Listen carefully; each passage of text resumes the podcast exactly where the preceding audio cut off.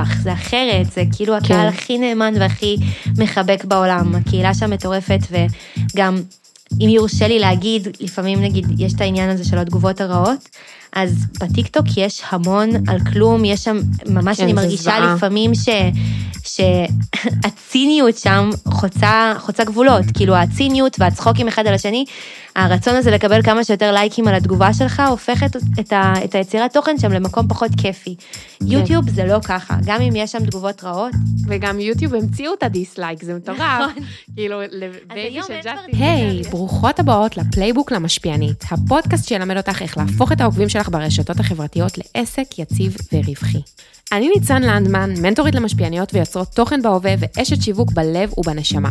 בכל פרק נדבר על כלים פרקטיים שיעזרו לך להתמקצע ולהרוויח יותר כסף. החל מדילמות עסקיות עד תמחור ומשא ומתן, חוזים, פיתוח עסקי וכל מה שצריך לדעת כדי לעבוד בתוך התעשייה. אז יאללה, בואי נצלול. אז ברוכות הבאות לעוד פרק של ה playbook למשפיענית. יש איתי כאן אורחת, כמה מפתיעה, זה מה שאני עושה פה, מארחת אנשים. אה, יוליה ספקטור כאן איתי, שהיא יוטיוברית מוכשרת ברמות, ואני חושבת שהיוטיוברית בז'אנר שלה, הראשונה שהכרתי, והכרתי אותה כשעבדנו ביחד במשרד פרסום, וככה נכון. כולם דיברו על זה שהולכת להגיע מישהי שעושה יוטיוב, ואז פתחנו אותך ביוטיוב בלי שידעת וראינו מה את עושה, oh my god, אני לא מאמינה איזה כן. פדיחות. ריכלנו עלייך, אבל מה זה. בקטע טוב? וואו. אני לא חושבת שזה היה עם המנהלת. אוקיי, אני מזל. חושבת שזה היה בארוחת צהריים כזה בלי. אבל... בסדר, אה, בסדר. כן, אבל אה, אמרתי לעצמי, יואו, כאילו, מעניין. וזה היה ממש בהתחלה של, של, שלי בעולם הפרסום, ונורא נורא התעניינתי בזה. ואז כזה, את יודעת, נכנסתי לתחום וראיתי אה, ש- יוטיוברים ויוטיובריות, ובכלל כל העולם של יוטיוב לדעתי הוא מאוד לא מפותח כאן בארץ, אז אמרתי שאני חייבת שנדבר על זה, אני חייבת להביא אותך, ובגלל שאני מכירה אותך גם הייתה לי את הפריבילגיה, והיום את. יושבת כאן. איזה כיף לי. אז ברוכה הבאה יוליה ספקטור. תודה רבה, ניצן. כיף שאת כאן. אז יוטיוב זה באמת פלטפורמה מאוד מאוד מאוד מיוחדת, שונה בטירוף מכל מה שיש כרגע בנוף, כי התוכן הוא מאוד ארוך ביחס לתכנים מאוד, מאוד. קצרים. וככל שהעולם מתקדם, אז התכנים הופכים ליותר ויותר קצרים, ומנסים להעביר את המסר מאוד מאוד מהר, מה שהופך את יוטיוב לפלטפורמה עוד יותר מאתגרת ליצור בתוכן, כי נשארים בה פחות ופחות צופים, בסופו של דבר. אבל אני מרגישה ש... זה לא הסוף, אלא רק ההתחלה. כאילו, אני כן מרגישה שיש משהו גם בשורטס שחזרו עכשיו, שהתחילו עכשיו, שזה ממש טיק טוק לכל דבר, וגם בתוכן הארוך שמתגעגעים אליו. ואני מרגישה שכן יש עלייה וחזרה כן. גם של מלא יוצרי תוכן לפ- לפלטפורמה, שזה לא היה את זה מלא זמן, מלא שנים.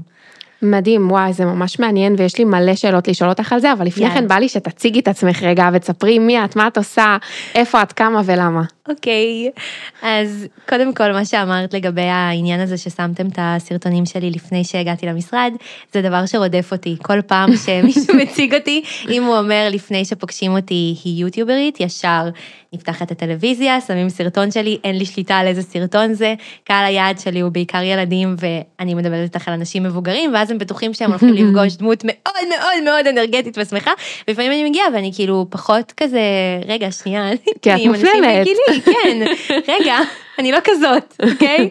אז זה באמת מה שאני עושה, אני יוטיוברית כבר ארבע שנים בערך. בשלוש שנים האחרונות ממש ממש זה בערך הדבר היחיד שאני עושה. זאת אומרת, תמיד יש קמפיינים שהם טיפה דורשים יותר קריאייטיב ופחות כאילו כזה להיות המשפיענית, ויש גם את העניין של המפגשים שאני עושה עם צופים, אבל ממש יוטיוב זה הדבר שאני עושה. כן, תכנים ארוכים, בנושאים... מאוד ארוכים, 30 מאוד. דקות, כאילו חצי יש גם שעה. 40 דקות, יש 50 דקות, מטורף. וזה רק הקהל שלי כזה. זאת אומרת, כן. היכולת הזאת לשבת ולצפות בסרטון של 50 דקות, שלא נאמר, כאילו, זה סרט לכל דבר. כן, זה פרק בסדרה. את זה, והם עושים את זה, הם יושבים והם צופים בהכל, ואני נותנת להם משימות. תגיבו לי, אם הגעתם לחלק הזה, אז וואו, זה מדהים, מגיע לכם שאני אדע, תגיבו לי פרפרים, מגיבים לי פרפרים. הם כן. צופים בהכל, הם מאוד אוהבים את העניין הזה, שזה באמת תוכן שהוא יותר ארוך, כי זה חסר להם ביום-יום, וחסר להם גם בנוף ביוטיוב, כי כן. תכנים לא עד כדי כך ארוכים. וזה כיף, אני נהנית מאוד מהעשייה שלי, מאוד מאוד מאוד. מטורף. וואי, איזה יופי. אוקיי, אז, אז את עושה יוטיוב. נכון. אני רוצה לעשות לך rewind להתחלה שלך, אוקיי. שאת עשית תואר, אני לא נכון. יודעת איך הגעת ליוטיוב, אני אשמח שת- שתספרי לנו, כאילו, למה הבחירה דווקא בפלטפורמה הזו? אוקיי, אז הבחירה היא מעניינת, אני אספר לך, קצת לא הייתה לי שליטה עליה. אה, הרגשתי שקצת היקום פשוט הוביל אותי לשם. מה שקרה זה שאני למדתי משחק, שלוש שנים, עוד בתקופת הצבא וגם אחרי. וכשלמדתי משחק, היה לי מאוד מאוד מאוד קשה, מאוד. כי זה תחום מאוד בעייתי מהמון כן. המון בחינות, וכשאת כזה צעירה ואין לך יותר מדי ניסיון ואין לך תמיכה מההורים, ההורים שלי מאוד התנגדו לעולם המשחק הזה, ממש כאילו כן. היו מחוץ לעניין. את נכנסת לסיטואציות בעי- בעייתיות, ואני שמתי לב שבנוסף לזה שלי רע, רע מאוד גם לאנשים מסביבי, לסטודנטים צעירים אחרים. אז אמרתי, אוקיי, אני אפתח איזשהו מקום שייתן לשחקנים מוטיבציה בחינם, זה תחום שהוא מאוד יקר, זאת אומרת, הסדנאות עולות כסף, השיעורים הפרטיים מאוד יקרים, סוכנויות יש בשפע של רמאים, כאילו, כן. ורציתי שיהיה מקום אחד שהוא טהור, מקום שהוא שלי, מקום שאני יודעת שלא משנה מה יקרה, כל דבר שיעלה בו יהיה במטרה טובה. זה כן. לא יעשה רע לאף אחד. ופתחתי בלוג בוורדפרס, כאילו, הכי Mm. כזה, חיפשתי איך פותחים בלוג, פתחתי בלוג, התחלתי לראיין עליו שחקנים צעירים, שמשחקים כזה בסדרות נוער ודברים בסגנון, ולאט לאט התפתחתי והגעתי גם למצב שאני מראיינת יוצרים של סדרות נוער, כמו גיאורא חמיצר ומיכל קופר קרן ואורי גרוס, והניסיון הזה של לשבת מולם ולדבר, שזה דבר שלא כל כך, כאילו שיחקתי, אבל זה לא אותו צריך דבר. אה, גץ בשביל לעשות את הדבר הזה. ממש, ממש, ו- וגם פתאום למדתי סושיאל, כי פניתי אליהם באינסטגרם.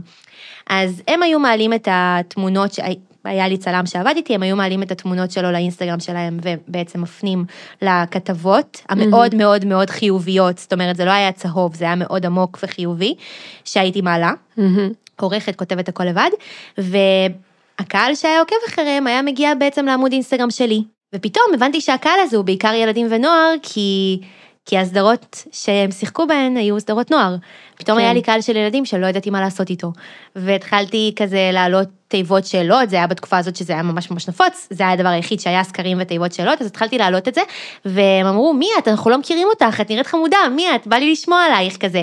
ובשלב מסוים הם פשוט אמרו, טוב, כאילו הבנתי שהם לא קוראים יותר. אני מעלה את הדברים, הם קוראים את הפסקה הראשונה, יותר כזה מתייחסים לתמונות ולדברים שאני מעלה.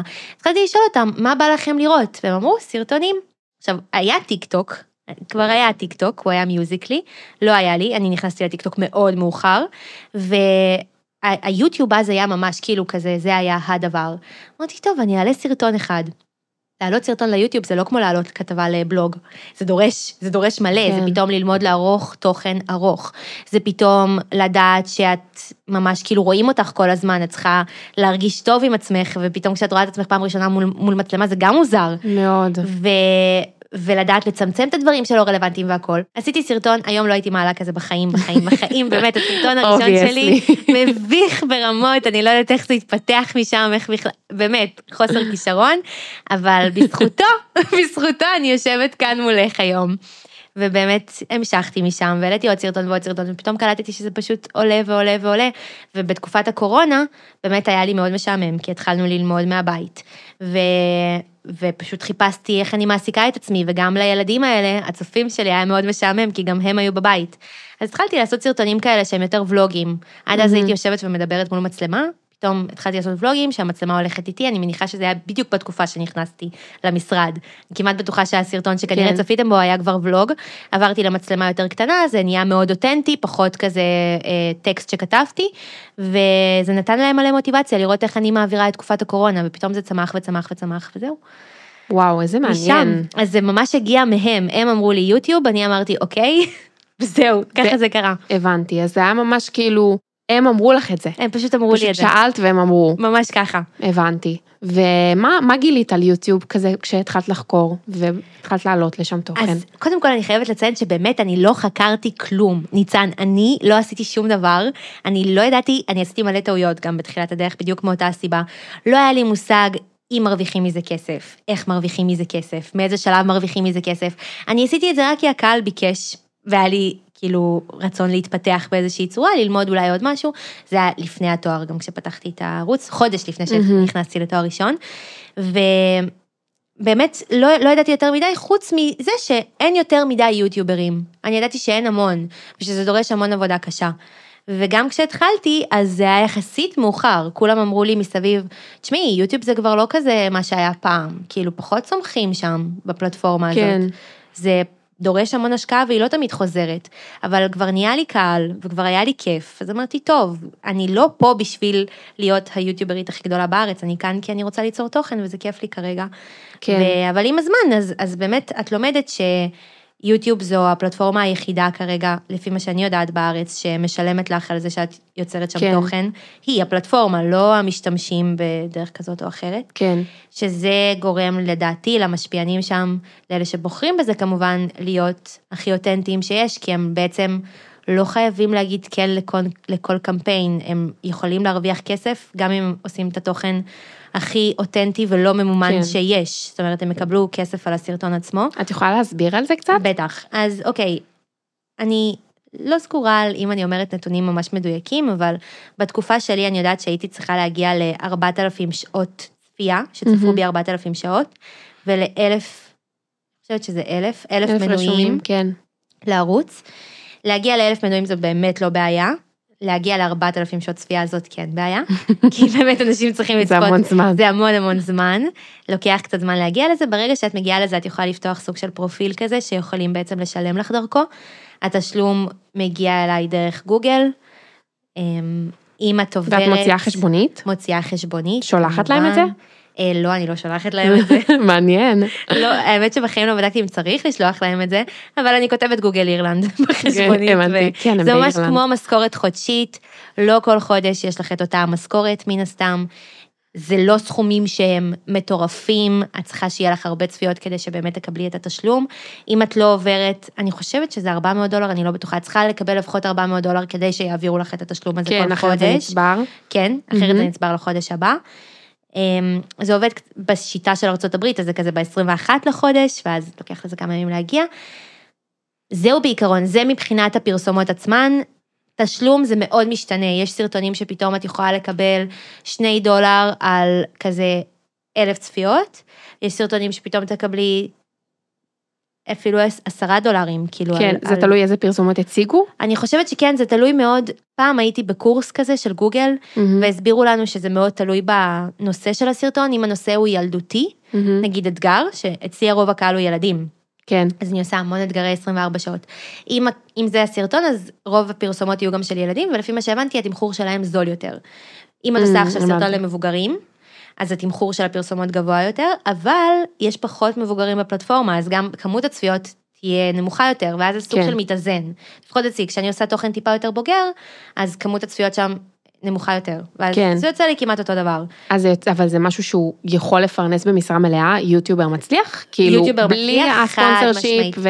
חד משמעית, כן. כן? כן, כן, וואלה, חד טוב, משמעית. כי זה מצטבר. זה כי זה מצטבר. סכומים נמוכים שמצטברים. נכון, וגם אם את חכמה ואת בוחרת להשקיע, אז יש לך מעקב אחרי הדבר הזה. אם את רואה שעד העשירי לחודש אין לך יותר מדי אה, תשלום, לא כמו שהיית מצפה לקבל, אז את עושה יותר סרטונים. זה בסוף תלוי בך, זה תלוי כמה את מוכנה לעבוד קשה. זה עניין גם של תדירות, אם תעלי סרטון אחד פעם בחודש, ברור שלא תגיעי לסכום מכובד, אבל אם תעלי הרבה סרטונים והתוכן יהיה איכותי ואנשים יצפו בו, אז כן, בסוף יהיה בסדר. כן, וואו, מעניין. כאילו, אני מרגישה שאף אחד לא חולק את הידע הזה, שלא מדברים על זה, שיוטיוב באמת באמת, אה, היא כאילו כמו תעלומה בשבילי. יש כזה, אני אתן רפרנס, יש פרק בבובספוג, אני לא מאמינה שאני נותנת רפרנס לבובספוג, אבל נדיר בעיניי. ממש. יש פרק שיש איזה עולם כפפה כזה של אנשים שמדברים בשפה מוזרה ואף אחד לא מבין אותם חוץ ממי שגר שם. אז ככה אני מרגישה עם יוטיוב, אני מרגישה שאני נורא נורא שומרת חסד לפלטפורמה הזאת, כי משם התחלתי לצרוך תוכן, כי זה היה כל כך מזמן, ורבקה בלק וכל הסצנה Mhm. הזאת של יוטיוב וג'סטין ביבר שפרץ ביוטיוב, זאת אומרת פעם ככה כוכבים היו מתגלים דרך רוב יוטיוב. המדריכים גם, גם כיום, רוב נכון. המדריכים הם ביוטיוב. זאת אומרת כל אה, פורמט של long content הוא חייב להיות שם. נכון. אי אפשר, הפלטפורמות כמו טיק טוק ואינסטגרם לא באמת תומכות בזה. גם אם הן מאפשרות לך לעלות 90 שניות, זה תמיד מאמץ ואי אפשר לעשות לזה boost, זאת אומרת, הם לא מקדמים את זה. הם נכון. לא רוצים שתעשי את זה, הם רוצים נכון. short content, שורט פורם, כאילו זה מה שמעניין אותם. אז אה, מעניין מאוד. ו... ואוקיי, אז את אומרת שהקהל שלך הוא ילדים, את יכולה. לספר, כן, את יכולה לספר טיפה על השוני או על האתגר של לעבוד עם קהל מהסוג הזה?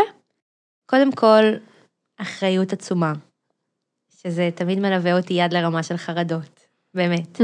אני, כאילו אני לא רוצה להגיד שאני לא יכולה להיות 100% אני כשאני בפלטפורמה, כי אני משתדלת להיות מאוד מאוד מאוד אותנטית וקרובה למי שאני במציאות. ויחד עם זאת, אני לא יכולה להתעלם מהעובדה שלכל מילה שאני אומרת יש המון משמעות, ולוקחים אותה מאוד קרוב ללב, וזה ברמה מסוימת אפילו קצת משפיע על האופי של הילדים שצופים בי. אני ממש מרגישה ש... ויש לזה הוכחות בשטח, מי שיצפה בסרטונים שלי יראה כש- שכשאני פוגשת את הילדים, אז הם ממש לוקחים ממני השראה מאיך שהחדר שלהם נראה, עד לסלנג שהם משתמשים בו, שזה נשמע כאילו אני יושבת ומדברת לפעמים, מהמם. ועד לרמה של אפילו איך ש... מה שהם בוחרים לעשות עם החיים שלהם. נגיד המפגשים זה משהו שבאמת לא היה קיים, אף יוטיובר לא עשה את זה. עכשיו לפעמים אני שואלת ילדים מה בא להם לעשות כשהם יהיו גדולים, והם אומרים את זה, אני רוצה ללכת כן. לילדים, לפגוש אותם, שזה כאילו לא היה קיים. זה פשוט כן, כי הם זה מסתכלים עליי. ואומרים, בא לי להיות ככה. בא לי להיות כן, את. שזה, כן. שזה הכי חמוד והכי מתוק.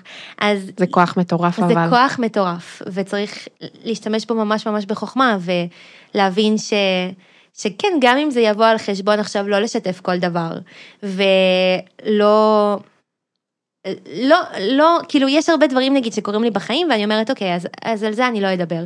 יש נושאים כן. שמלכתחילה כאילו, אני לא קשה לך נכנסת להיות אליהם. יותר דארקית, כן, כי אין מה לעשות, הקהל שלך בדיוק. פחות יודע להכיל את זה. נכון, אני לא רוצה להבהיל, אני לא רוצה להפחיד, אני לא רוצה להציב, אני לא רוצה להשפיע לרעה בשום צורה. וזה, כן, זה פוגע לפעמים קצת באותנטיות, אבל זה שווה את זה לדעתי. כן, זה כאילו פוגע באותנטיות, אבל גם לא, כי בסוף הסיבה שהם באים לצרוך את התוכן שלך זה מצד אחד, כדי כן לקבל את החיוביות הזאת, וכן לקבל מישהי שהיא פחות גורמת להם להרגיש חרא בתוך הסושיאל זהו, זה ובתוך ה... נכון, אבל אז מגיע הקול השני שאומר, וואי, אבל אם רע לך, אז למה כן, את לא מראה את זה? זה לא בדיוק, פייר, זה לא כי אז בסדר. הם חושבים שאת מושלמת, בדיוק, וכאילו אין לך את מראה פגמים. חיים מושלמים, וכאילו זה לא תואם למציאות. אז כן. זה גם לא בסדר. זאת אומרת, ביקורת תהיה תמיד, שזה גם משהו שחוזר על עצמו ביוטיוב. ואז לפעמים נגיד, אני אתן לך דוגמה ממש טריה, שבתקופה, ממש לפני חודש, הייתה לי תקופה מאוד מאוד מאוד קשה בחיים, מאוד. אני לא זוכרת מתי בפעם האחרונה הייתי בכזה חושך, ולא העליתי סרטונים. בקושי הצלחתי, בחיים, באמת, בכל השלוש שנים האלה, בחיים לא יצא לי מצב שעבר שבוע ולא העליתי סרטון. והייתי ביפן, וגם ככה היה מאוד קשה, ולא הצלחתי, העליתי סרטון אחד בחודש, שזה באמת לא קרה, ויש המון יוצרי תוכן שזה התדירות שלהם, זאת אומרת, הם מעלים כן. פעם בשבועיים סרטון ארוך, וזה בסדר. כמות התגובות שאני קיבלתי על למה אני לא מעלה, ושאני מזלזלת בקהל, ושזה לא הגיוני, ושמצפים לתוכן ואני לא ש... כאילו כזה. ואת כן. לא יכולה לספר להם, את לא יכולה, גם לא הכל תלוי בך, את לא עכשיו תחשפי אנשים שלא בחרו בזה. נכון. את לא יכולה לשתף אותם מה עובר עלייך, ואז את פשוט מעלה סרטון שאת מחייכת וזה, וחושבים שהכל בסדר, ויש לפעמים את הפער הזה שבאמת, את רוצה שהם יתחברו אלייך, ואת לא יכולה. כן. עד הסוף. משהו שלא היה קורה עם קהל בוגר שהיה מבין את זה. נכון, אני חושבת שעם קהל בוגר יש לך את הפריבילגיה כן להגיד את הדברים, אני חושבת אבל גם שזה תלוי באיזה דמות את בוחרת לעצמך. בסוף אנחנו, ביצירת תוכן, את יכולה להיות, לראות הרבה יוצרי תוכן שכאילו מין בוחרים את הדמות הפרובוקטיבית, המערערת, הזאת שבכוונה תעלה את התוכן שמערער ומפצל וגורם לשיח בשביל המעורבות ובשביל נכון. הלייקים והתגובות, אבל את בחרת ב- בסוף, את, זה, אני לא חושבת שאת עושה תוכן מרצה. אני לא, לא זה חושבת לא את זה. מרצה. אני פשוט חושבת שזה תוכן שהוא, אמ, בשביל שהוא ישרת את המטרה שלו, הוא חייב להישאר כמו שהוא. נכון. בשביל שהוא ישרת את ההפינס ואת השמחה ואת התחושת, מוטיבציה. כן, את המוטיבציה, זה תוכן מאוד כזה, ותכף נדבר גם על ה planner, נכון. אה, אבל זה תוכן שהוא מאוד כזה מין פיתוח אישי, התפתחות אישית, ולא במובן הגזלייטינג של הדבר, אלא במובן של בואו תראו, קחו השראה לאיך אפשר לחיות את החיים, וכן לעצב אותם בצורה שהיא אה, נחמדה, נעימה. לא, לא אגיד מושלמת, אני למרות שאני בטוחה שהעוקבות שלך כן יפרשו את זה ככה, נכון. אה, כי אין מה לעשות, זה האופי של ההערצה. ההערצה, נכון. חלק מזה זה למסך את החסרונות, זה למסך את מה שאולי לא טוב, אבל גם אם לא מספרים לי, אני יכולה לדעת שיש לא טוב, אני עדיין אתעלם מזה, ואני אעריץ, ולילדים יש נטייה כזאת באופן טבעי. נכון. כאילו זה חלק מזה. לא יכולתי לנסח את זה טוב יותר, כל מה שאמרת. בא לי לקחת את זה, לכתוב את זה איפשהו זה ולהשתמש. בזה. כן. מהמם בעיניי. זה תודה, מורכב, ניצן, אני וואו. מסמיקה. כן, זה מורכב מאוד, אבל זה גם כיף. הקהל שלי זה באמת כאילו, זה כוח מטורף, והם מדהימים, הם מאוד מאוד מאוד אינטליגנטים, מאוד, והם תומכים באמת בכמעט כל סוג תוכן שאני אעשה, הם יהיו שם והם ירימו לי, והם ירצו שאני אגדל, וכזה כשהייתה לי מטרה להגיע ל-100 אלף רשומים, אז מלא ילדים כתבו לי, אני נרשם מכל מכשיר בבית, זה ממש נהיה המטרה שלהם גם, ולא רק המטרה שלי. כן. וזה כיף, זה להרגיש שפשוט בכל מקום שאת הולכת, גם פיזית, אני פוגשת אותם, בכל מקום שאת הולכת, פתאום את, את, את רואה את העיניים שלהם נוצצות, ואת לא מבינה, עשיתי את זה בזכותך ואת זה בזכותך, ואת פשוט לא רואה את זה כשאת יושבת בבית ואת כאילו עורכת כן. סרטון. פתאום כשאת פוגשת אפילו ילד אחד, אחד, שאומר לך את הדבר הזה, את אומרת, וואו, כאילו, אני, אני עושה משהו נכון. אבל כן, אי אפשר להתעלם גם מזה שזה מאוד קשה לפעמים, כשאת חווה כן. דברים כבן אדם פשוט. נכון, ובעיקר כשאת גם עצמאית, ואת צריכה לדאוג לפרנסה שלך, נכון. ואת צריכה שכל הדבר הזה בסוף, כדי לעשות אותו, הוא גם יכניס לך כסף, וזה משהו שהוא אישו שנמצא על השולחן כל הזמן, במאחורה של הראש, וגם כשאת עושה את זה כן. הרבה הרבה זמן, אז את צריכה תמיד לחשוב על דרך לחדש את עצמך. נכון. לא יכולה שהתוכן יחזור על עצמו, וכשאת עושה את זה כבר שלוש שנים, כל שבוע עולה סרטון, אז זה מאוד מאוד מלא. מורכב לחשוב על רעיונות, ולא לחזור על עצמך, ולא להראות להם את, אותה, את אותו הדבר. החיים שלך צריכים להיות מעניינים, תמיד. תמיד, כן. תמיד, תמיד. אם הם לא מעניינים, לא יהיה לך תוכן מעניין. כן. זה ישעמם את הקהל. את פשוט מפיקה פרק בסדרת טלוויזיה כל שבוע, כל שזה שבוע. מטורף, זה כל כך קשה. לבד, נכון. ואת עדיין עושה הכל לבד הכל גם לבד, היום? הכל לבד, הכל לבד. טאמניילים, לפעמים אני נעזרת, יש בחורה מהממת שקוראים לה הילה, היא לפעמים מעצבת לי אותם. Mm-hmm. פשוט כי היא יותר טובה בזה ממני. כי גם אפשר, צריך להגיד, פשוט כי די, די, כן. נמאס לי לעשות את זה. נכון, אבל היא גם הרבה יותר טובה ממני בזה, כשאנחנו עושות את אותו טאמנייל לאותו סרטון, אני תמיד אבחר את הטאמנייל שלה בסוף. אז מלבד הדבר הזה, באמת את כל הדברים אני עושה לבד. ואת מרגישה צורך כבר כאילו להביא צוות לדבר הזה? מזמן הרגשתי צורך להביא צוות לדבר הזה. עריכה זה דבר שאני רציתי להוריד מעצמי כבר באמת שנתיים. זאת אומרת, בשנתיים הראשונות עוד אמרתי, אוקיי, הכל טוב, אני עורכת, זה כל כך קשה לערוך תוכן של 50 דקות, זה פשוט באמת משמרות עריכה, את פשוט יושבת עם עצמך בבית ועורכת את זה במשך... מלא, מלא חומר כן, גלם, מלא. וזה חומר גלם שכבר את מכירה, כי את כבר שמעת את זה, כבר את היית בסיטואציה. כבר היית בסיטואציה הזאת, את שמעת את זה שוב ושוב, ויש לך את העריכת קאטים, ואז את לא יכולה שזה יהיה משעמם, זה בחיים לא רק קאטים אצלי, זה מוזיקה וכותרות ובדיחות וצחוקים ודברים שקופצים. והנאות ו... לפעולה, כן. בדיוק, זה מלא מלא מלא מלא מלא עבודה. ורציתי לשחרר את זה מעצמי המון פעמים, ובגלל שזאת אני שם, על המסך, אני לא מצליחה. אני כמעט בטוחה שאם זה היה מותג כלשהו שהייתי עובדת איתו, אז היה לי פחות קשר אישי לדבר הזה, אבל לפעמים, בגלל שאני רגילה שאני עורכת לעצמי, אז גם כשאני מצלמת, ברגע שאני חושבת ש oh my god, מישהו אחר יערוך את זה, זה מלחיץ אותי נורא. כן. אני מעדיפה שאני אערוך את התוכן, שאני אראה אותו כחומר גלם בעצמי, ושזה לא יסתובב לו אי שם בעולם. כן. וגם יש את הקטע הזה שהתוכן שלי, אני, אני מאוד אוהבת שהוא מושלם. כאילו, אני, קשה לי מאוד לעלות ל-100 אלף אנשים, למעלה מ-100 אלף תוכן שאני לא בטוחה בו ב-100 אחוז. ולפעמים לתקן, להעביר, לעשות, זה לוקח לי פשוט יותר זמן, ניסיתי את זה פעם אחת. פחות הצליח. כן. מאז כולם אומרים לי, יולי, את חייבת לשחרר את העריכה. את חייבת לנסות את זה עוד פעם. ואני פשוט לא מצליחה. לא טוב, אנחנו נדבר על זה אחרי כן. הפרק. אני אתן לך כמה טיפים, אבל את תצליחי, את תצליחי. את חייבת, יום אחד פשוט לא כן. תהיה לך ברירה. אני יודעת. זה מה שיקרה. אבל בסדר, אנחנו נשאיר את זה לאחרי הפרק ונדבר על זה. ותגידי, אוקיי, אז יש לך את המוניטיזציה מהיוטיוב, נכון. זאת אומרת נכון. הכסף שנכנס מהיוטיוב ובנוסף יש לך אה, דברים שהתחלת ליזום נכון, בעצמך, נכון. זאת אומרת לא התבססת רק על הפלטפורמה הזאתי כדי לייצר כסף, אז בואי תספרי על זה. אוקיי, אז קודם כל יש את הפלנר באמת שהוצאתי אותו שנה שעברה, שנולד מתוך המפגשים. גם המפגשים, אני לא יזמתי את זה ממש ממש לבד, פשוט התחילו להגיע אליי המון בקשות של הורים, שרצו שאני אפגוש את הילדים שלהם, שהם מאוד אוהבים אותי, ולי היה ברור שאני לא אגיע סתם, פשוט אשב איתם בחדר על כוס שוקו. כאילו רציתי להביא איתי איזשהו ערך, כי גם ידעתי שאלה ילדים שצופים בי באופן קבוע, אז הם אוהבים את הסוג תוכן שלי. וגם את רוצה אוקיי, כסף על הדבר נכון, הזה. נכון, נכון. אז אמרתי, אוקיי, אני בניתי לעצמי סוג של uh, מפגש כזה שקראתי לו מפגש מוטיבציה, שזה בעצם מפגש שבו אני מגיעה אליהם, הם מספרים לי על החלומות שלהם, אנחנו מציבים ביחד מטרות שנתיות, מטרות חודשיות, אני התחלתי, הצפתי בשביל הדבר הזה באמת איזה כמה דפי, דפי מוטיבציה, ככה קראתי לזה, שמסמנים שם את כל המטרות שלהם ואת השגרת יום שלהם, סיכום חודש כזה של איך הם הרגישו בתוך כל התהליך הזה, והדפים האלה בעצם ליוו אותם, את כל הילדים שהייתי עושה איתם מפגשים. ואז הסתכלתי על הדפים האלה ואמרתי, אוקיי, למה שאני לא אהפוך את זה ליומן? ובאמת יצא, זה היה כזה החופש הגדול, ידעתי שבספטמבר כולם קונים יומנים לחופש הגדול, לתחילת השנה, כן. ואני מאוהבת בכל מה שקשור לכלי כתיבה, כל שנה הייתי עושה.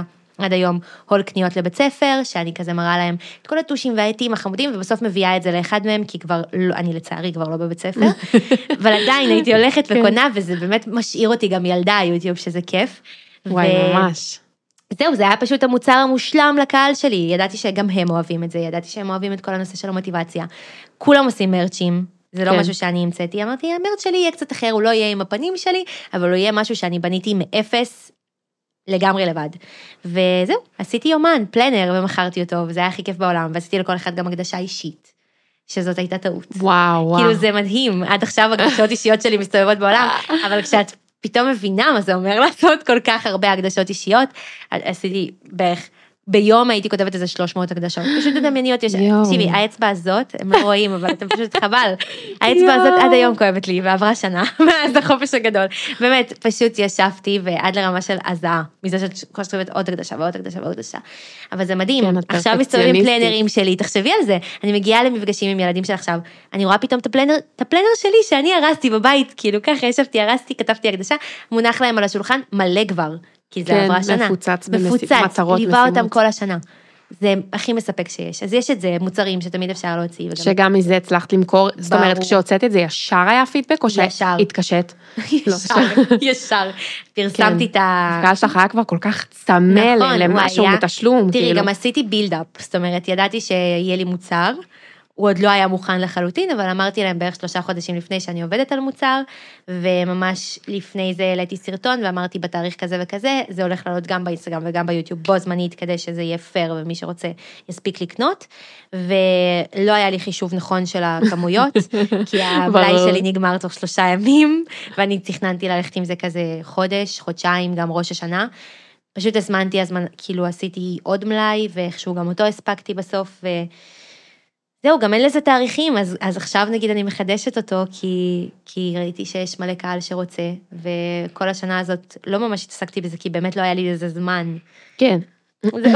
וואו, כן. מטורף. זה כאילו חיכית כל כך הרבה זמן עם המוצר הזה, כבר הרבה לפני הייתי יכולה למכור נכון, להם, הרי כל מיני לפני. סוגים של מוצרים, פשוט כל כך הרבה זמן עד שהגעת ללעשות את זה, שהם כבר באמת כאילו התחננו ממש, לקנות ממך. נכון. שזו תופעה מעניינת ובא לי רגע להתעכב עליה, כי אני חושבת שמשהו שהרבה יוצרות תוכן לא מבינות, זה קודם כל ששת"פים זה מדהים וזה אחלה ואני הכי בעד להתפרנס גם משת"פים, אבל בסוף הקהל ירצה לקנות ממך משהו וזה אולי נשמע לך מנותק ורחוק, אבל גם עם אלף, אלפיים, עשרים אלף עוקבים, אה, הקהל שלך רוצה לקנות ממך, גם אם את חושבת שלא, ולמה שהם יציעו על זה כסף, ויש עוד אלף כמוני, ויש מתחרים, וכאילו מלא דברים שאת מספרת לעצמך, הם מתים לקנות ממך. אנשים רוצים לקנות שני. כדי לפרגן, ואני חושבת שלתמוך בערוץ באמצעות כסף, נגיד דרך פטריון או כזה, זה פחות משהו שאנשים עושים, כי הם כן רוצים את הערך, כמו שאת גם הבנת ויצקת לתוך המפגשים שלך. נכון. אבל אם את נותנת להם את הערך הזה, הם בשנייה קונים ממך, כאילו הם באמת באמת רוצים. נכון. הם פשוט צריכים את המסגרת הזאת של הנה מוצר, קחו, בניתי בשבילכם, והם מתמסרים, וזה מדהים לראות את זה. וגם כיף להם מאוד לדעת שזה משהו שגם אני אשתמש בו. ובמשך השנה כשהם צופים לי בסרטונים ופתאום רואים שאני משתמשת בפליינר שגם להם יש, כן. זה נורא מרגש אותם, זה כזה משהו שהוא רק שלנו, וגם בבית ספר, שזה משהו שילדה סיפרה לי עכשיו במפגש, שהיא הולכת נגיד היא מוציאה את הפלנר שלה על השולחן, וזה לא פלנר שיש בקרביץ, זה לא פלנר שיש במקסטוק, פתאום כולם שואלים אותה, מה זה? ממש יפה, והיא כזה, לא, זה של יוליה ספקטור, וזה רק שלה, רק לה יש את זה בכיתה. אז יש גם משהו כזה, שזה כאילו מאוד כן. ייחודי ומעניין, ולא משהו שאת יכולה ללכת לקניון ופשוט לקנות אותו. נכון, זה מאוד אקסקלוסיבי, מאוד. וזה מרץ' עם, עם באמת מחשבה. נכון. זאת אומרת, זה לא, הנה, קחו את הפנים שלי על איזה מחברת. או זה... חולצה, שזה מאוד נפוץ. כן, שזה מוזר גם בו זמנית, זה כל כך מוזר לדמיין את זה. אז גם אותי זה מאוד מאוד הביך, וזו הסיבה שכאילו באמת פחות הלכתי למחוזות האלה, למרות שזה מה שהקהל הכיר, זה מה שהקהל, כן. ידעתי שהוא יקנה את זה. אני אפילו לא שופטת זה, פשוט זה, זה מוזר כאילו כן. שאנשים מוכנים ללבוש פנים של מישהו שהם מעריצים בצורה כזאת. אני חושבת שגם אני הייתי בכיף לובשת חולצה נגיד עם הפנים של נינט, בכיף, כאילו כן. באמת לא היה לי אכפת. פשוט אותי זה קצת הביך שזו- ש- שאני אהיה שם, כן, זה הכל. כן, אני מבינה אותך. לא, זה, זה, זה מוזר, כן. זה מוזר. לא, not judging, אבל זה מוזר. כן, כן. אמ, מעניין. ואוקיי, בסדר, אז וואי, את מה זה מעניינת, באמת, יש לך כל כך הרבה. תובנות, ואני מרגישה שאת מחדשת פה המון, איזה כי כיף לשמוע. היוטיוב מאוד מאוד לא... לא מדברים עליו, נכון. פשוט לא מדברים עליו. ותגידי, יש לך חברים יוטיוברים? כאילו, כזה, תספרי קצת על ה networking שעשית. אוקיי, אז באמת אין המון יוטיוברים בארץ. את יודעת כמה באמת בערך? אין. אין לי מושג, אבל גם אם יש כאלה שיוצרים תוכן בפלטפורמה, אלה שיוצרים תוכן בתדירות גבוהה, ובאמת כזה יש להם גם קהל שהוא גדול, זה לא המון. היו המון יוטיובריות בעבר, רובן פרשו. מהמם. רובן טיקטוקריות היום. יוטיובריות, ממש יוטיובריות, שזה מה שהן עושות, לא יודעת, אם נגיד למעלה מ-100 אלף, יש אולי שעדיין פעילות, אולי עשר, לדעתי, וואו. בכל הארץ. זה כלום. יכול להיות שאני גם באמת לא מכירה הרבה, כן. אבל אני מר- מרגישה שמשהו באזור הזה, כן. וכשיש כל כך מעט, אז בא לך שהן ימשיכו ליצור תוכן, והכי בא לך שתהיה קהילה שהיא מאוד מאוד חזקה, ובאמת אנחנו מאוד מפרגנות אחת לשנייה, ואנחנו, אני מכירה את רובן פנים מול פנים, וגוגל גם, ברגע שאת מגיעה למאה אלף, את נחשבת כזה חלק מהקהילה, והם עושים לנו מפגשים אחת לחודשיים. עם תוכן שכזה מלמד אותנו, עם הרצאות, שזה ממש נחמד, ואז זו בעצם הזדמנות באמת להכיר עוד יוצרי תוכן, אבל רובם גברים. כן, באמת, יוטיוב זה... רובם גברים, גיימרים, ואנשים שמייצרים תוכן על, אה, על טכנולוגיה. כן. קצת יותר קשה לי למצוא איתם נושא שיחה שהוא קשור לתוכן שהוא באמת משותף, כי הקהל מאוד שונה. נגיד אצלי רוב הקהל, טוב, אולי לא, האמת שבזמן האחרון זה כבר ממש חצי-חצי, אבל התחלתי מזה שרוב הקהל שלי היה בנות. מהמם. ורק בתקופה האחרונה הצטרף אליי גם אה, קהל של בנים, וזה פשוט שונה מאוד. אבל כן. אנחנו מכירות אחת את השנייה, וכל פעם שנגיד יש מישהי שאומר, נגיד מהטיקטוק, שאומרת לי שהיא רוצה לעשות יותר יוטיוב, אז אנחנו, אני משתדלת שנעשה סרטון ביחד, כן. וכזה לתת כמה שיותר טיפים, כי הכי בא לי כאילו ש, שכמה שיותר כן יהיו בפלטפורמה, ככל שיש יותר יוצרי תוכן. אני לא מאמינה בזה שזה תחרות, כאילו, אני לא מאמינה בזה שאם מישהו יצפה ביוטיוברית אחרת, אז יצפו בי פחות. זה לא ככה, בעיניי הפוך, ככל שיש יותר תוכן, קודם כל את בהכרח תעשי תוכן יותר טוב, כי את תדעי ש- שיש עוד, כן. וזה תמיד יהפוך אותך ליוצרת תוכן יותר טובה. ובנוסף לזה, זה יותר כיף שיש עוד אנשים שעושים את זה, שהפלטפורמה חיה, שזה לא מרגיש שהיא בגסיסה. נכון, נכון. זה בסופו של דבר, כמו שהמון המון עברו לטיקטוק, גם המון מהקהל שלך הפוטנציאלי נמצא שם, אז obviously, כאילו, אם תעלי לשם עכשיו תוכן, הסבירות שתצרפי אלייך עוד קהל הרבה יותר גבוהה. נכון. וביוטיוב פשוט מראש לא מגיעים לשם אנשים כבר. נכון, נכון, זאת לא אומרת, מאוד מגיעים. קשה להביא לשם, כי זה לא מקום שאת גוללת בו באופן native, באופן אינטואיטיבי, את לא נכנסת ליוטיוב. נכון. לרוב. לרוב. אלא אם כן עוקבים אחרייך, ואז הם כאילו נכנסים כדי לבדוק אם העלית סרטון, זה הרמה. נכון, הם גם רשומים לערוץ, וחלקם. מפעילים בעצם את הפעמון, ואז הם מקבלים התראה, שזה נחמד. כן. אני לא חושבת שאולי יש את זה בטיקטוק, אני לא בטוחה. בטיקטוק, אה, אם את עוקבת אחרי מישהו, אז כן יש התראות שהוא מעלה סרטון, זה תלוי בטיקטוק, אני לא חושבת שזה משהו שהוא מובנה. כן. זאת אומרת, זה מתי שטיקטוק בא לה לקדם אה, את האפליקציה אוקיי. של עצמה, אז היא שולחת לך push, וואו, אוקיי. אה, אבל לא, זה לא לא ככה, אי אפשר לקבל התראות.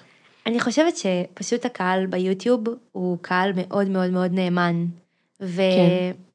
בוחר ללכת איתך דרך. זה לא כזה קהל שצופה בך שלוש שניות ועובר לתוכן הבא. זה קהל שתחשבי רגע אפילו על ה... פשוט דיברת על זה, על, על באמת איך שזה נראה כשהם צופים בתוכן, כשהם מגיעים לתוכן. הרי בטיקטוק הם פשוט גולשים, כאילו הם כזה גוללים, ואז הם מגיעים לאיזשהו סרטון שקופץ להם בלי שהם רצו בהכרח.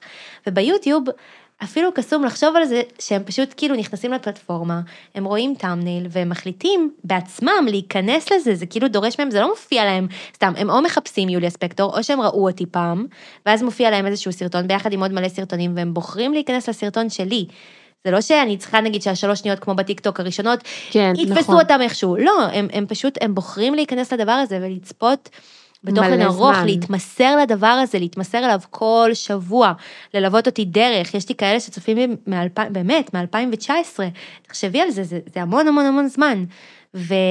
ויש כאלה שנגיד פתאום מפסיקים אבל חוזרים ותמיד מתעדכנים והם גדלים איתך, זה אחרת, זה כאילו הקהל כן. הכי נאמן והכי מחבק בעולם, הקהילה שם מטורפת וגם אם יורשה לי להגיד, לפעמים נגיד, יש את העניין הזה של התגובות הרעות, אז בטיקטוק יש המון על כלום, יש שם, ממש כן, אני מרגישה זוועה. לפעמים ש...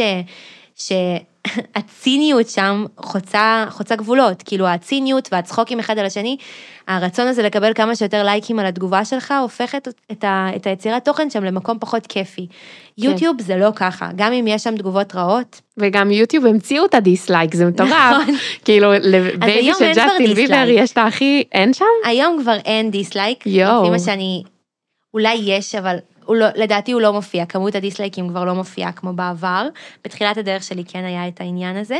אני חושבת שמבחינת הקהל הוא פשוט מחונך אחרת. הוא, אין כמעט תגובות רעות, וגם אם יש הן כתובות בצורה כל כך כאילו מנוסחת, בצורה יותר של ביקורת באמת, שאפשר אפילו ללמוד ממנה. וגם יש חסימת מילים, ופחות, זה פחות כאילו הציניות הזאת שמאוד מאוד נפוצה בטיקטוק. כן. ואיך, אבל איך אנשים מגיעים אלייך? כאילו, איך הגדילה האורגנית קורית שם? כי אני נגיד סתם, אני אגיד לך שאני העליתי רילסים, כי אני מייצרת אותם גם ככה, אז אמרתי, טוב, מה אכפת לי? ופתאום ראיתי שיש לי 12 מנויים. ואמרתי, איך the fuck הם הגיעו אליי? כאילו, מי צופה בזה? תראי, בסופו של דבר, קודם כל יש את העניין של מילות מפתח. אם למשל עכשיו אני מעלה, יש לי תוכן שנקרא מסדרים את החיים, שזה בעצם פלייליסט שלי עושה את אותו הסרטון כמעט פשוט, באמת, כזה פעם בחצי שנה, שאני נותנת להם טיפים לאיך הם עושים לעצמם יום איפוס לחיים שלהם, ואז המילה מוטיבציה שחוזרת שם זה משהו שאנשים לפעמים מחפשים, ממש כותבים מוטיבציה, אז זו הבנתי. דרך נגיד להגיע לסרטון. יש את האתגרי 24 שעות, שילדים, אני יודעת שהם מחפשים באופן יזום אתגרי 24 שעות, אז כשאת עושה אותם, גם את קופצת להם בחיפושים. לפעמים, אם נגיד את מעלה סרטון כלשהו, ויש מישהו אחר שהעלה סרטון דומה, אז כשהם צופים בו, נגיד ביוטיובר גדול כלשהו, את תופיעי בצד, כי זה סרטון שבעצם יכול, הם יכולים לאהוב אותו גם, אז היוטיוב מציע אותך. כן. בהתחלה זה מאוד קשה, באמת, אם, אם לא מגיעים אלייך דרך לחפש, ואת לא תקפצי בחיפושים הראשונים, כי הערוץ שלך עדיין קטן, זה מאוד קשה, אבל הגדילה שם היא איטית, אבל היא הכי איכותית שיש. בסוף הקטע עם הפלנר, אני בטוחה שאם הייתי טיקטוקרית עם אותה כמות עוקבים, מסכימה באותו, אחוז. באותו מקום, לא הייתה היענות כזאת בחיים כמו שהייתה לי ביוטיוב. זאת אומרת, הקהל שם הוא פשוט מסכימה. אחר, והכי מדהים שיש. כן, כי בסוף בואי נשווה סרטונים של 30 שניות, 15 שניות, של ליפסינגים. של תוכן גם שהוא לא תמיד מקורי, נכון. לעומת חצי שעה, 40 דקות של תוכן ערוך שהשקיעו בו, שצילמת אותו במשך שבוע כדי לה, להכין אותו נכון. בכלל, זה מטורף. זה חיבור אחר פשוט. זה, כן. הם ממש מרגישים שהם מכירים אותי טוב, והם מרגישים כזה כמו האחים הקטנים שלי, שזה הכי כן. כיף בעולם. ותגידי, איך את חושבת שאם מישהי עכשיו רוצה לקחת קהילה קיימת, נגיד ויש לה 50 אלף עוקבים באינסטגרם, ובאינסטגרם, אם אני אדרג את רמות הנאמנות, אז כזה יוטיוב הכי נאמנים, ואז אינסטגרם, ואז טיקטוק. נכון. אז יש לה מסכימה. 50K באינסטגרם, והם באמת נאמנים, זאת אומרת, יש שם חיבור, אבל היא רוצה להתחיל להעביר אותם ליוטיוב, והיא רוצה בכלל להתחיל לצמוח ביוטיוב, כי נמאס לה כבר לעשות תוכן של 60 שניות, כי אני אומרת לך גם על עצמי, זה מבאס. כן. לבן אדם שיש לו יותר, טיפה יותר עומק, וטיפה יותר מה להגיד, איך אפשר לצמצם את עצמי לכזה מעט זמן? אני מסכימה, אני לא יודעת לדבר קצת, הנה, ההוכחה, הפודקאסט הזה, אני באמת לא יודעת לצמצם את עצמי במילים, זאת בעיה רצינית. אני חושבת שפשוט צריך לחשוב קודם כל על נושאים שהקהל מאוד מאוד מאוד מעוניין בהם, ואי אפשר להעביר אותם בסרטון קצר, וחשוב שזה יהיה משהו שאי אפשר להעביר אותו בסרטון קצר, כי אם כן הם יעדיפו תוכן קצר. הסיכוי שבן אדם ירצה תוכן ארוך היום, במיוחד אם זה קהל בוגר, הוא מאוד נמוך.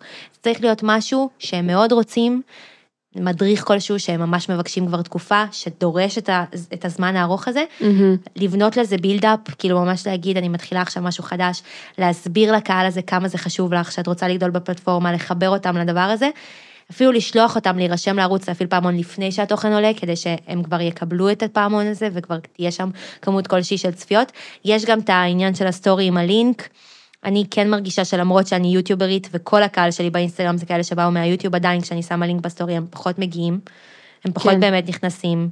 אני לא מרגישה שזה מניע מדי לפעולה, אבל עדיין כן להשתמש באופציה הזאת, והכי חשוב פשוט להיות סופר סופר סבלניות, כאילו לא להגיע למצב שאת, לא למה זה ככה, למה יש לי כל כך... כן, צ-" זה לא התוכן פריצות. נשאר, תוכן נשאר, וגם בעוד ארבע שנים אפשר יהיה לחזור אליו, יש לי סרטונים שהעליתי לפני ארבע שנים ועדיין צופים בהם, והיום הם גם שזה מביאים לי הכנסה. שונה גם. היום הם גם מביאים לי הכנסה, תחשבי שיש לי ספרייה שלמה של תוכן. נכס. כן, תמיד אפשר להגיע, וזה בסדר, לא לאבד סבלנות, סרטון יכול מאוד מאוד לא להצליח בהתחלה, ובעוד שלוש שנים פתאום הוא כן יצליח. ויש איזשהו מבנה לסרטון, או שזה, יש חוקיות מסוימת למה צריך להיות בסרטון?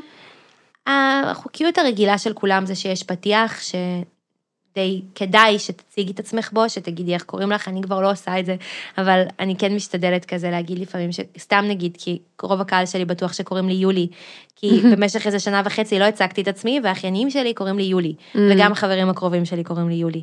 אז יצא שכאילו הרוב כזה היה יולי, בואי לפה, יולי, יולי, יולי, יולי, יולי, ואז פתאום אני קולטת שהם לא יודעים שקוראים לי יוליה, למרות שכאילו השם של הערוץ הוא יוליה ספקטור, אבל מבחינתם השם שומעים בסרטון זה מה שחשוב. אז הפכתי ליולי, אז היום קוראים לי יולי, סתם לא, אבל כאילו, ככה זה, הם קוראים לי יולי, ו... ובאמת, אז עדיף בפתיח כן להציג את עצמך, להגיע ל... למה הולך להיות בסרטון די מהר, ולהגיע כמה שיותר מהר למשהו שהוא באמת, לא לדבר יותר מדי על ההתחלה. ושיהיה גם סגיר והנאה לפעולה, ואני מעדיפה שכאילו אם, אם את רוצה שהם באמת יירשמו לערוץ, אז שזה לא יהיה לקראת הסוף, כי יש פרישה גם, mm-hmm, לקראת סוף הסרטון. יש נטישות, כן. כן, אז באמת להגיד, אה, להגיד שהם יירשמו לערוץ כמה שיותר מהר. ויש לך ציוד מיוחד שאת משתמשת בו? יש לי שלוש מצלמות. Mm-hmm. יש לי מצלמה למה אחת. למה שלוש? ככה יצא, בהתחלה קניתי את המצלמה הראשונה שלי לסרטונים שהם יותר סטטיים, קנון 80D, mm-hmm. והיא כזה הייתה עם חצובה, והיא עמדה בזמן שאני דיברתי, והיא מאוד כבדה והיא לא מתאימה לבלוגים, ברגע mm-hmm. שעשיתי את השינוי של הבלוגים, קניתי את הקנון G7X, שהיא ממש מצלמת ולוגים קלאסית, מאוד מאוד מאוד קלה, סופר נוחה, הייתי איתה רוב הזמן שלי ביוטיוב, ואז היא נשברה לי, שלחתי אותה לתיקון, ובזמן שהיא הייתה בתיקון, קניתי את הסוני, שהיא החדשה שלי, שהיא mm. הכי מקצועית שהייתה לי עד היום, שהיא גם קלילה יחסית, וגם יותר מקצועית מהקנון 7G, 7, GX, משהו כזה, ואני מאוד אוהבת אותה. אז יש לי שלוש, לרוב אני עם הסוני, אם אני צריכה עכשיו משהו יותר קליל אז הוולוגים, ואם אני יושבת ומדברת אז יש לי את המצלמה הסטטית. וסאונד גם, יש לך מיקרופון? יש לי מיקרופון, שניים, אבל את רוב הוולוגים צילמתי בלי מיקרופון בכלל. כן. אחרי, כי אני בטראומה, פעם אחת צילמתי סרטון שלם עם מיקרופון שלא היה מחובר עד הסוף, יצא לי סרטון בלי סאונד. מאז אני, אם אפשר בלי מיקרופון, אני לא מסתבכת, כאילו... זה בטוח קורה לכולם, כן. נכון. זה, זה חובה. אבל יוטיוב זה משהו שאפשר לעשות גם מהטלפון, אני מכירה המון יוטיוברים שמייצרים תוכן עם הטלפון, זאת אומרת, רובנו כבר רגילים באינסטגרם ובטיקטוק אנחנו כל הזמן נכון, בטלפון. נכון, אנחנו בלי ציוד. נכון. כן.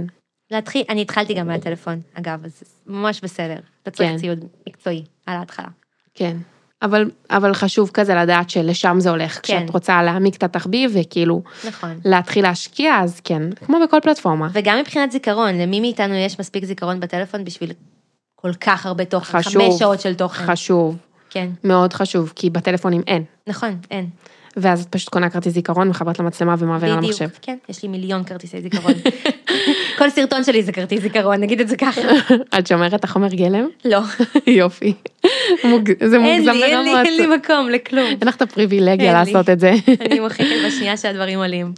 טוב, אז תשמעי, בגדול, אה, היה מדהים לארח אותך, באמת, כאילו נתת כל כך הרבה ערך, כל כך כל כך הרבה ערך, כל כך ביהרת לי את הפלטפורמה המוזרה הזאת, שלא הצלחתי לפצח ואני עדיין לא מצליחה לפצח, ונתת המון ערך, ורציתי לשאול אותך אם את רוצה להוסיף משהו לפני שאנחנו נסכם. אז קודם כל אני רוצה להגיד שהפודקאסט שלך מדהים, ואיזה כיף שיש בכלל דבר כזה בארץ, זה ממש מזכיר לי כזה את הבלוג שלי בתחילת הדרך, שזה מקום נטו בלי אינטרסים, פשוט באמת להעביר תוכן לאנשים ולעזור להם לקבל מוטיבציה להצמיח את עצמן מהמקום שהם נמצאים בו עכשיו, כאילו במקרה שלך זה בעיקר נשים, הבנתי. כן, אז כאילו זה מטורף, רוב יוצרות התוכן בארץ נכון, הם נשים, אבל נכון. זה מצחיק שביוטיוב זה פחות מורגש. כן, ביוטיוב זה באמת בעיקר בנים, אבל זה מדהים בעיניי ותמשיכי, והיה לי ממש ממש כיף להתארח, וזה פעם ראשונה שאני מתארחת בפודקאסט, והאמת שזה הרבה פחות מלחיץ ממה שחשבתי שזה, נכון, אבל בעיקר כי את פה.